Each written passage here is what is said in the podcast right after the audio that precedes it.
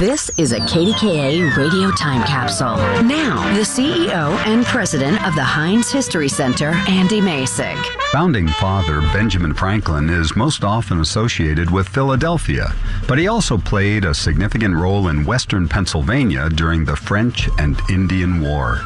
In 1755, Franklin leased 150 wagons from Pennsylvania farmers that General Edward Braddock used in his failed attempt to capture Fort Duquesne from the French. Franklin later referred to the incident in his autobiography as the Wagon Affair. The British Crown ordered Braddock to gain control of the Ohio country after young George Washington suffered a humiliating defeat at Fort Necessity in 1754. When Braddock arrived in Alexandria, Virginia, he found an insufficient amount of wagons and supplies waiting for his expedition to Fort Duquesne at the forks of the Ohio.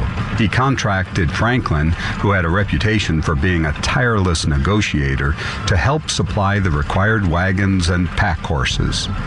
Franklin's request for wagons spread throughout the farming frontiers of Pennsylvania. Letters show that the farmers drove a hard bargain, but Franklin appealed to their patriotism and hinted at confiscation by the British Army if they didn't comply with his request. Even though Franklin successfully helped supply the wagons to the British Army, he warned Braddock that his column would be susceptible to attack on the region's narrow wilderness trails. Eventually, Braddock and his men were ambushed by French soldiers and their Indian allies on the banks of the Monongahela, just seven miles short of Fort Duquesne at the point. The battle is considered one of the worst British defeats in American history. And what became of Franklin's wagons? Burned by the retreating redcoats, their remains are now on exhibit at the Heinz History Center.